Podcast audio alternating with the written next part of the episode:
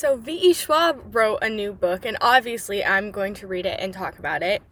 The Invisible Life of Addie LaRue follows Addie LaRue, who makes a deal with the darkness and ends up meaning that everybody is unable to remember her until 300 years later she meets Henry Strauss, who is able to remember her.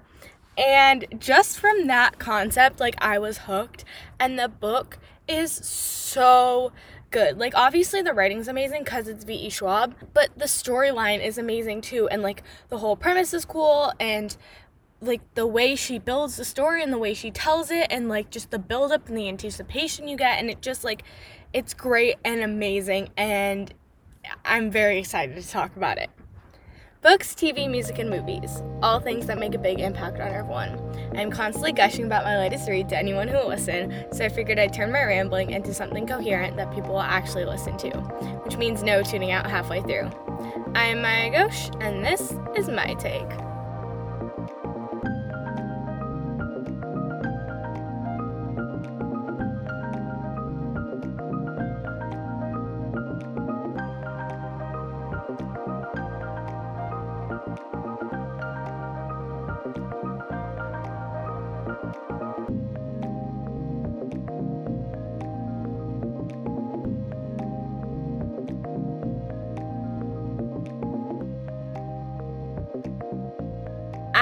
Always with a book, we are going to start with a little bit on the writing, and it's V.E. Schwab, so obviously it's amazing.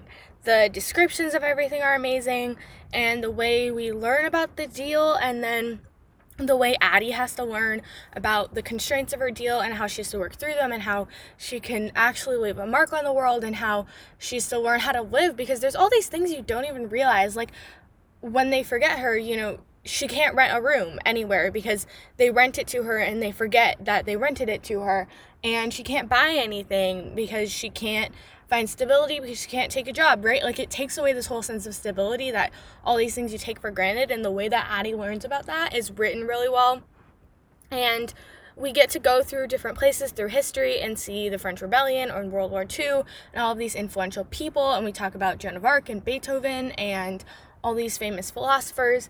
And so it's this really cool like tour through history through one person's perspective. And we jump between past and present, and V.E. Schwab does the same cliffhanger thing.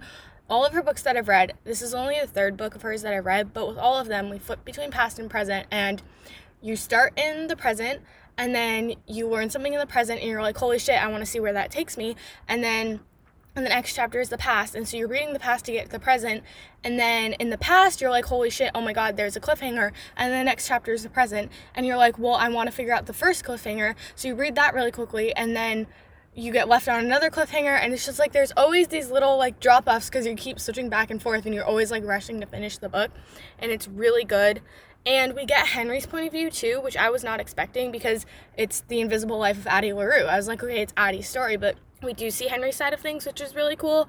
And it's also really cool because he also made a deal with the darkness, right? And so it's interesting to see the comparisons between their deal and how they played out and why they did it and all of that stuff. And I like that we get to see it through Henry's eyes and not just through Addie's eyes, but we also see it through Addie's eyes.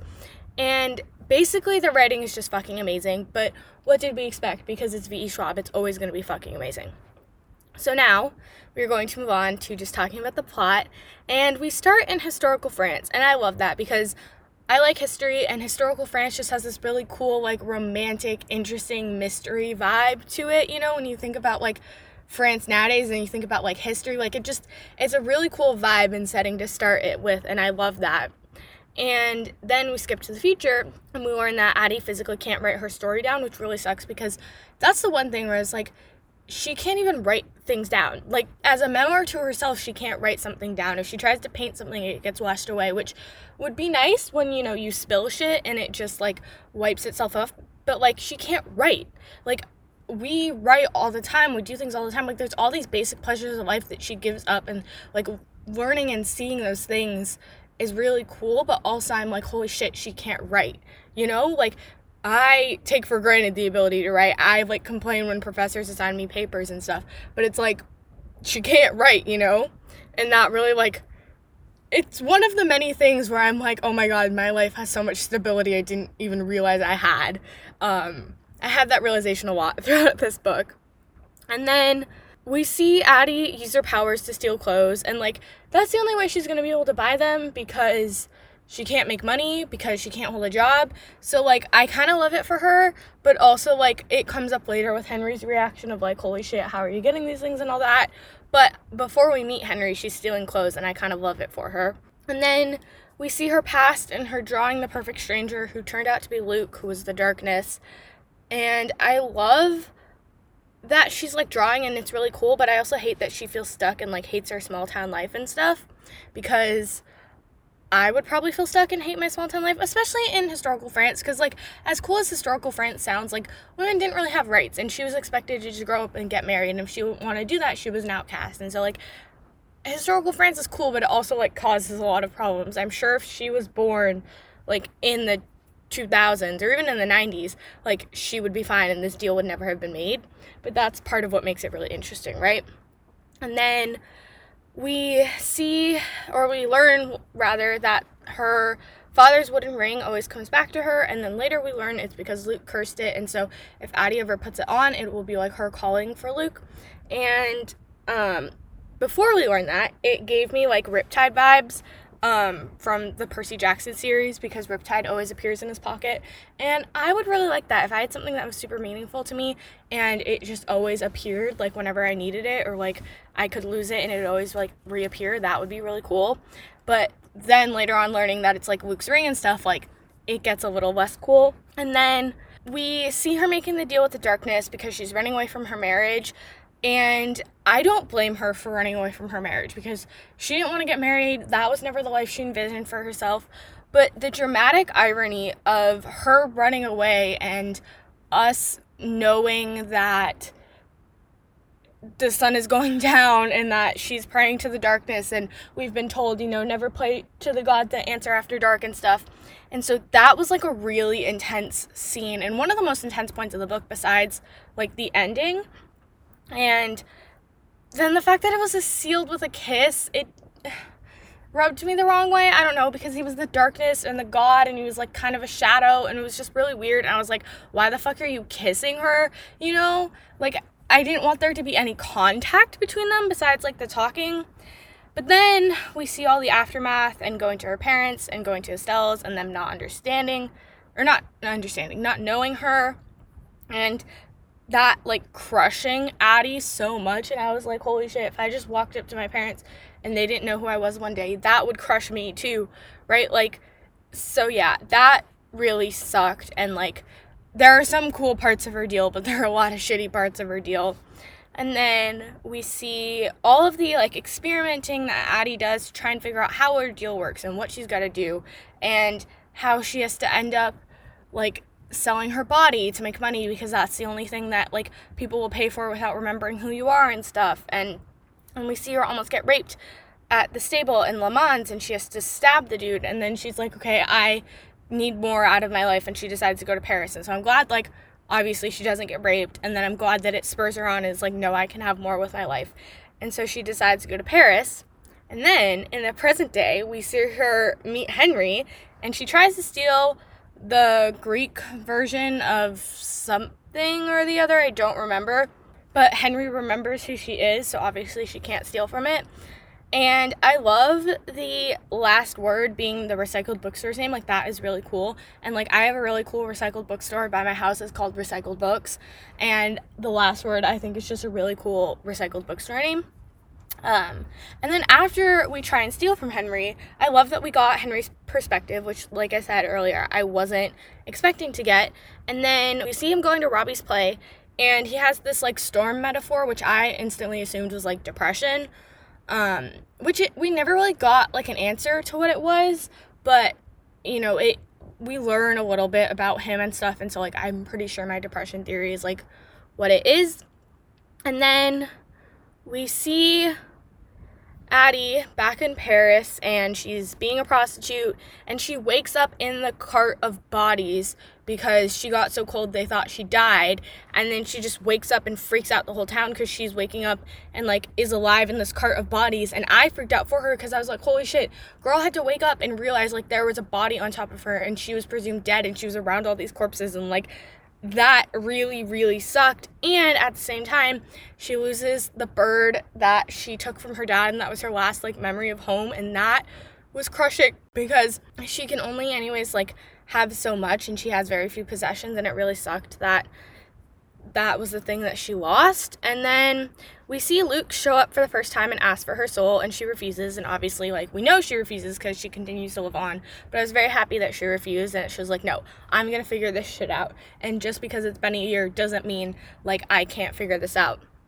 And then we see her getting woken up on the rooftop by the girl who paints her again.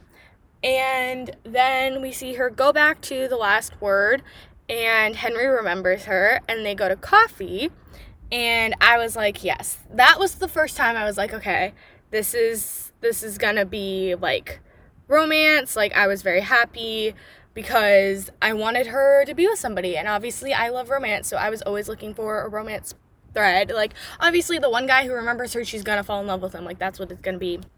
And then we go back into the past and we see dinner with Luc and the battle lines being drawn about her deal and everything. And then we go on the whole speakeasy date um, with pinball, and Henry then freaks out about Addie having already seen the movie, which was weird at the time. And I was like, what the fuck is he doing? Like, why is he so freaked out about this? And I didn't realize like how weird it was and why it was so significant until the end. And now that I know the end and like going back and thinking about that moment, I was like, holy fuck, like that's why he freaked out. And that's why he was so like, no, we always need to be experiencing something new. And like, that sucked. And then we see the past, and Addie has a really good time with Remy, and she like spends the night with him and sleeps with him. And she's all like, This is what my first time should have been like, and I wish it would have been like that. And you know, she really thought she had a connection with him. And then he wakes up and he pays her because he can't remember and so he just assumes she was a prostitute which like really fucking sucked. I mean she got money out of it but it really fucking sucked that here was this guy that she had a connection with and even though she knew he was gonna forget he forgot to the point where he just thought she was a pro like that just sucked you know?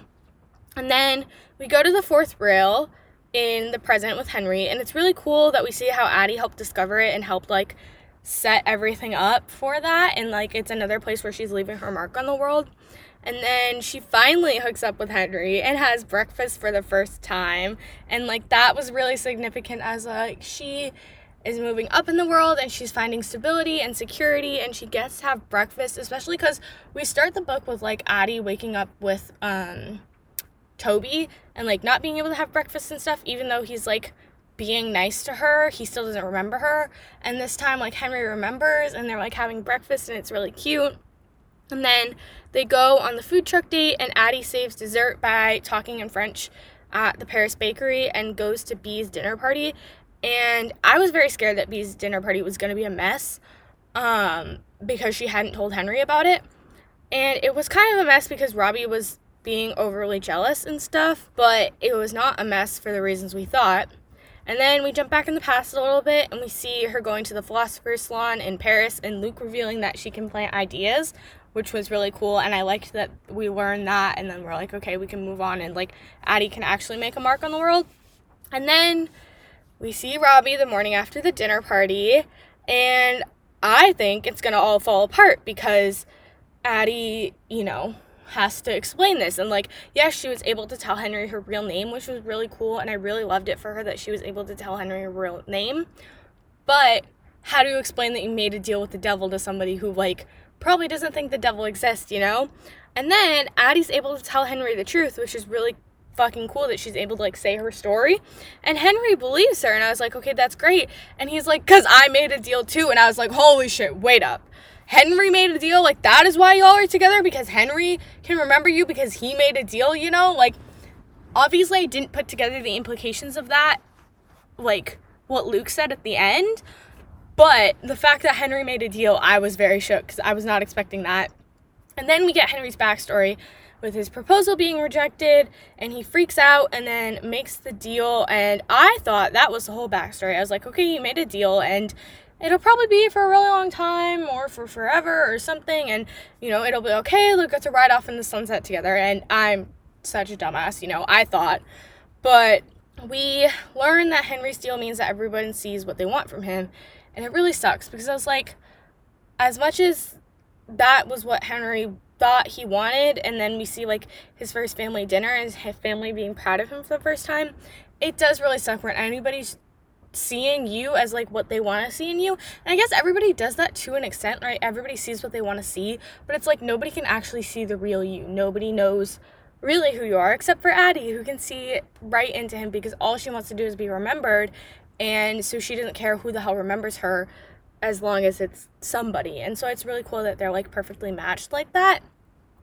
And then we learned that a long time ago, Bea wanted to do her thesis on all of the paintings about Addie long before Henry knew who Addie was, which was really cool. And then we see Henry's like rebound Vanessa being a psycho and setting fire to the box of his ex's things and being like, Well, I love you and this is just the past and you're carrying on the past. And so I'm gonna set fucking fire to it after a week of dating Henry. And like, I hated that so much. I was like, You know, we shouldn't really call girls psychos. We shouldn't really call anybody psychos. And like, we shouldn't play into the stereotype of like crazy ex girlfriend or whatever. But that really was a psycho move. Like, who sets fire to shit, you know? Like, I understand. First of all, who says I love you after a week? Second of all, who sets fire to shit? And third of all, I understand if you're like, hey, you know, I realize you're hanging on to the past, and like, I would appreciate if you would be able to find some closure because I really want to move forward and like have a conversation about it. Then I'm like, okay, yeah, sure. But just setting fire to his fucking shit is not the way to go. And then we see Henry and Addie going to the High Line, which was a really cool like experience with all the rubber bands and you go into the different rooms, it's different things. And the last room says you are the art and Henry uses his hand to like draw so Addie can draw using Henry's hand. And then they go home and Addie starts dictating her story to him, which becomes the book. And it's really cool. And we really love that Addie can tell her story finally to somebody and somebody can write her story down. And then Henry telling Addie to stay at his place for a while and they go do the like whisper gallery thing at Grand Central. And then we see in the past that Luc just transported Addie from Revolution bound Paris to Florence and left her there, which like kind of a dick move. She doesn't speak the language. But Addie did want to see the world, so it kind of helped her out. And then we see the fight between Addie and Henry about money in the pub after their little date and I mean, Henry's got a point, right? Like he has money, he can pay for things and he feels wrong about stealing, but Addie also has a point because it's all she's ever known. It's the only way she can do this, and she's never known stability for the past 300 years of her life. So, like, I was very glad that the fight was not nuclear and they worked their shit out, but I was very sad that, like, they had the fight because I was very scared it was going to be nuclear and that was going to be the end of it. And then we see the artist drawing Addie the morning after in Italy, which was really cool. And like it was really cool that even though he forgot her, he was like, No, you look so pretty. Like, I have to draw you right now. And then Luc just takes her on a field trip to claim Beethoven's soul, which like actual legit Beethoven. And like just claiming his soul and it was like really intense and really weird and like really scary for Addie and obviously really scary for us. And then we see the concert they go to for Henry's birthday and the artist being Toby and he sings about Addie and like I love how everything comes together, right? I love that he started off the book and then we see him later on and he's written the song about Addie. I don't like that they have the fight at the end, or it's not really a fight, but I don't like that, you know, she's like freaking out a little bit. Um, but it's really cool that like everything comes together and then we see Luc taking her to the opera in Munich and we learn that he made a deal with Joan of Arc, which was kind of cool. Like, I'm not pro Luc at all. I hate him. But I like that we mentioned Joan of Arc. I don't know. I like the history of this book, and I like that it's like a little self guided tour of history through Addie's eyes, which is cool. And then we see 4th of July, and things get kind of weird with Henry on the rooftop. And I thought it was going to be foreshadowing to him committing suicide. Like, I thought there was going to be something where it's like he couldn't take it or he couldn't do something, and you know, obviously I was wrong. It was going to be kind of so much worse. Um, because then we see Henry take Addie to the beach, and she's a really, really good 300th anniversary of July 29th. And they finally admit that they love each other, and it's adorable. And then Luc shows up and exposes the fact that Henry This deal was only for a year. And it's not like it was only for a year and they have a year left. It was only for a year and they have fucking days left. Like, not even counting the time in months, like days, 36 fucking days or something. I was mad and sad and I had all the emotions. I was like, how did you not tell Addie? Why is Luc having to be the one to expose this? Why did you only make a deal for a year? What the fuck? Why do we only have 36 days left? Like, why couldn't you have told us to us earlier? Like, it was just a fucking mess. And then Addie runs out and makes a deal to spend the day with Luc to try and fear Henry. And obviously, we know that's not going to work. And in the midst of this, we learned that Addie was a spy for France when Germany occupied France in World War II, and Luc got her out of German jail, which was a really weird fact, but it was really cool. And I, you know, props to Addie for being a spy for France and working on the right side of the war. And then we see him take Addie to the club to see Frank Sinatra in LA and then go back to the hotel and it was the first time that they hooked up and I was severely severely grossed out by this cuz I was grossed out by their kiss that sealed the deal back way way back when she first made the deal. So the fact that they were now hooking up was really weird and I was already reeling from the news that like Henry only had days left and now we're seeing them hook up and then we see the years 1952 to 1968 just being a blur of like hooking up with Luc. And then we go to New Orleans and he's like, I love you. And he gets out of the house. And it all being a big lie to get Addie to surrender, which, like, obviously, fuck Luc. Like, we knew it was just a ploy, right? He was switching tactics. And I was so grossed out by it that I didn't even care. But then Addie was like, holy shit, like, I thought maybe this could actually be a thing or we could actually just be enjoying each other's company. And then she burns down the house, which like I was very proud of her for burning down the house. I was like, yes, set fire to it. Like fuck him. He does not deserve you. Like you shouldn't have spent all this time fucking him. But I was very glad she burned down the house. And then we see the makeup anniversary and not working it out with Luc and Luc being like, no, I'm still gonna take his soul, by the way. And then he takes a fucking week instead of a fucking day. And I was so scared. I thought Henry was going to be like freaked out and like dump her or whatever. And like all of these thoughts were running through my mind. And we show back up and we learn also on the makeup anniversary that Luc intentionally put Henry into her path to teach her a lesson, which, like, again, fuck Luc. And I thought Addie was gonna freak out and be like, well, now I can't be with Henry because it was just supposed to be a lesson from Luc and stuff. And like, there was all these things that I was freaking out about. And then we see Henry's goodbye with Bea and Robbie and just telling them he was going out of town, which in hindsight I was very glad, but also it really sucked. And then we wait on the roof and I was so fucking sad and I was like on the verge of crying the whole time time was counting down. And then Addie was like, by the way, I'm giving myself to Luc and you get your freedom. And I was like relieved on one hand because I was like, okay, Henry doesn't have to die. But then I was like, fucking Addie can't be with him because she has to go spend the time with Luc. And then we see like the last art thing being the Polaroids that Henry took of her, and we learn that like Bea did her thesis on that, and we skip to March of 2015, and Henry wrote the book about her, and the cover just is the title, The Invisible Life of Addie LaRue, and it doesn't have his name on it because he wants all the focus to be on her, and everyone's always saying her name, which is the most amazing gift that he could ever give her because Addie will now forever be remembered. And that was the one thing we thought Luc took away from her, and now she's always going to be remembered. And we see Addie in the bookstore when it was released. And then we go back to the past when she made the deal with Luc and she purposely slanted it in her favor so that he could eventually release her. And I was very glad she didn't tell him. Uh, part of me wanted to, her to tell him and be like, by the way, this deal is not foolproof. But then I realized I was like, well, if she does that, he's just going to hold on to her for longer out of spite. And so the plan is eventually Luc will give up on her. And I'm guessing with Henry's deal, being off, like he just lives his life and grows old, but maybe he's immortal. But basically, the implication is eventually she'll get back to Henry, or at least eventually get back to her freedom. Which, like, after all of the emotions of like everything we learned in the last bit of the book, that just made me so fucking happy between seeing the book getting published and seeing Addie being like, yeah, I'm like getting myself out of this deal, and like he thinks he can hold me, but he can't. I was very happy about. So, to wrap up, this episode, it started off a little slow. Like I love Addie, and we needed all the build up, and I love Henry, and I love his backstory, but it I wasn't like instantly hooked because it just it was somebody's life story and it was really interesting, but it was I think after Henry showed up, I was like, okay, yes, I'm like 10 times more interested now because there's somebody she gets to share this with and it's not just like reading her past and her history we get to like see her actually get to build something with her life right and then I really just kept thinking like, oh, this is really nice. Like we get to see them living their lives and it's great and it's happy and yes, they have their struggles, but they're happy together.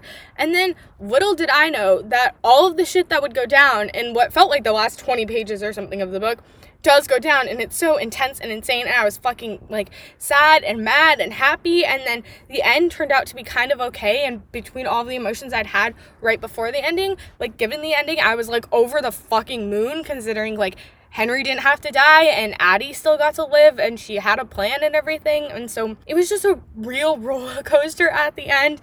But I really, really loved it. And as much as I loved it, I hope there's not a sequel because the only reason there would be a sequel is if more shit has to happen and like fuck up Henry and Addie's lives to then fix it. And I don't want to see their lives get fucked up anymore. Like, I'm happy with the implication that it's gonna be okay and that we don't need to see it being okay. And if she wants to write, like, a bonus chapter eventually where it's like Henry and Addie like reunite, I want to read that, but I don't want to read a sequel because I don't want to see anything worse happening to them. And the way it ended, like, as much as it sucked, it was good and it had hope. And from the way we thought it was going to end, I was plenty okay with that. And I am very glad I read it, and obviously it's V.E. Schwab, so it was gonna be amazing. And yeah, I have been Maya Ghosh, and this has been my take on The Invisible Life of Addie LaRue by V.E. Schwab. Thanks for listening. So, we're kind of a one woman show here at My Take, so the credits are not going to be very long. This podcast is produced and edited um, by me. I do all of my own social media. The only person I really have to thank is one of my great friends, Paris, who did the music that is in the intro and that you're listening to now. So thank you, Paris, and thank you all for listening. You can reach me at underscore my take on Twitter and Instagram. And please leave a rate or review wherever you listen to this podcast. That helps a ton. So, yeah, thanks for listening.